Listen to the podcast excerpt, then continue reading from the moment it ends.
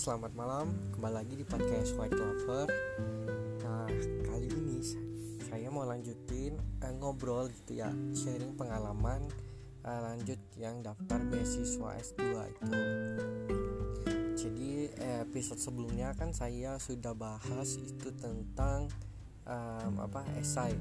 Uh, gitu. Nah, kali ini um, saya mau bahas tentang proses setelah lolos seleksi administrasi dan esai itu. Jadi waktu itu setelah lolos itu uh, saya masuk ke tahap selanjutnya yaitu tahap tes online. Nah, di tes online ini itu ada tiga komponen penting waktu itu ya. Jadi yang pertama itu akan dites tentang bahasa bahasa Inggris, terus yang kedua itu tes TPA atau tes potensi akademik, dan yang ketiga itu tesnya itu tentang pengetahuan dan wawasan tentang Indonesia dan Korea gitu. Nah waktu itu karena tesnya online jadi waktunya itu dikasih uh, linknya itu dikasih ya mepet pokok mepet dengan waktu mau mulai dan waktu itu karena online jadi di uh, pihak penyelenggara itu tetap melakukan pemantauan gitu kayak diawasi gitu para pesertanya via Zoom. Jadi kemarin itu menggunakan dua device gitu, satu pakai laptop, laptopnya itu untuk kita tes online-nya dan device handphone gitu, smartphone itu nanti yang terkoneksi dengan Zoom.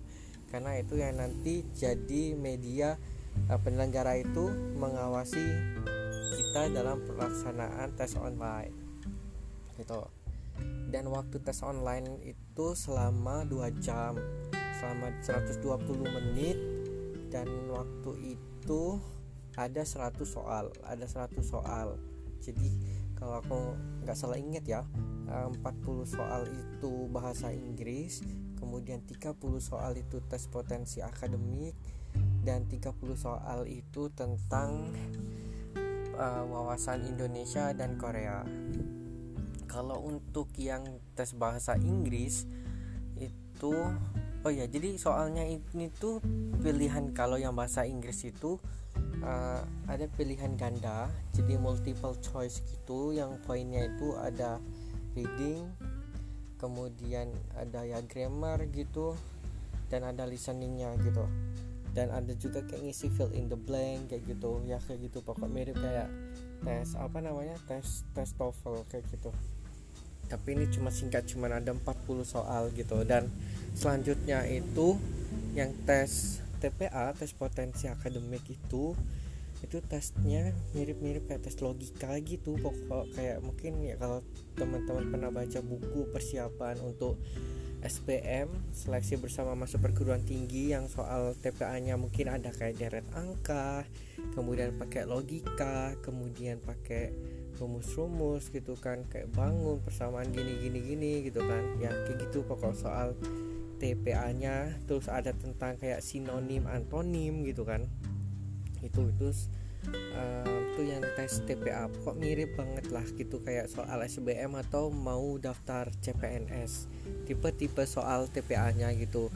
Dan untuk soal yang apa namanya soal yang wawasan pengetahuan Indonesia dan Korea ini itu poin-poinnya tuh sangat ya memang umum sekali gitu. Karena waktu itu seingat saya ya itu soal wawasan Indonesia-nya itu ada yang dari zaman mulai dari materi zaman-zaman peradaban zaman batu kayaknya zaman mesolitikum megalitikum kayak gitu gitu. Kemudian zaman zamannya candi Buddha zaman kerajaan Hindu Buddha gitu kan.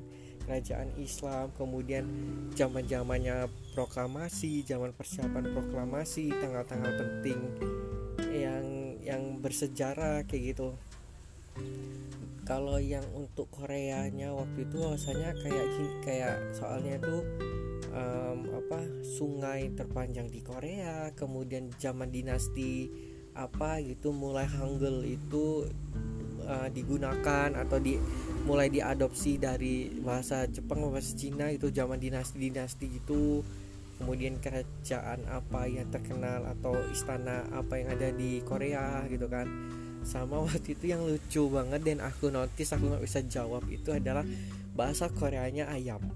Gitu lupa banget dan aku nggak tahu sama sekali bahasa Koreanya ayam. Itu itu yang tentang uh, ini. Oh ya dia juga baru ingat. Soal waktu itu siapa orang Indonesia yang baru pertama kali debut di Korea? Waduh gitu kan pertanyaan wawasannya itu jadi benar-benar kita itu harus tahu. Kayak segala macamnya tentang Korea gitu. Gitu itu untuk tes online. Jadi nanti poinnya jadi di setiap soal itu ada poin. Jadi poinnya ada satu ada yang dua gitu. Tergantung kayak mungkin tingkat kesulitannya gitu. Dan setelah selesai selesai tes online itu nilainya langsung keluar gitu. Jadi kayak sudah tersistem gitu. Nilainya langsung muncul setelah diklik selesai gitu. Nanti nilainya langsung muncul jadi di situ juga. Di setelah selesai itu jadi nanti teman-teman juga akan tahu nilainya berapa setelah ikut tes itu. Itu dan kalau nggak salah juga nanti di email nilai dari teman-teman itu. Gitu itu untuk tes online nya jadi lumayan ya teman-teman bisa mendapatkan gambaran gitu kalau misalnya mau tes tes tes online mungkin gitu ya. Ya yasnya umumnya sih ya gitulah ada tes tentang bahasa Inggris kemudian tentang apa namanya um, TPA dan yang terakhir tes tentang pengetahuan umum oke mungkin itu yang bisa saya obrolin nextnya itu saya akan cerita waktu saya uh, lanjut ke tahap selanjutnya setelah lolos di tes online ini. Oke, terima kasih semuanya. Wish you all the best. Thank you.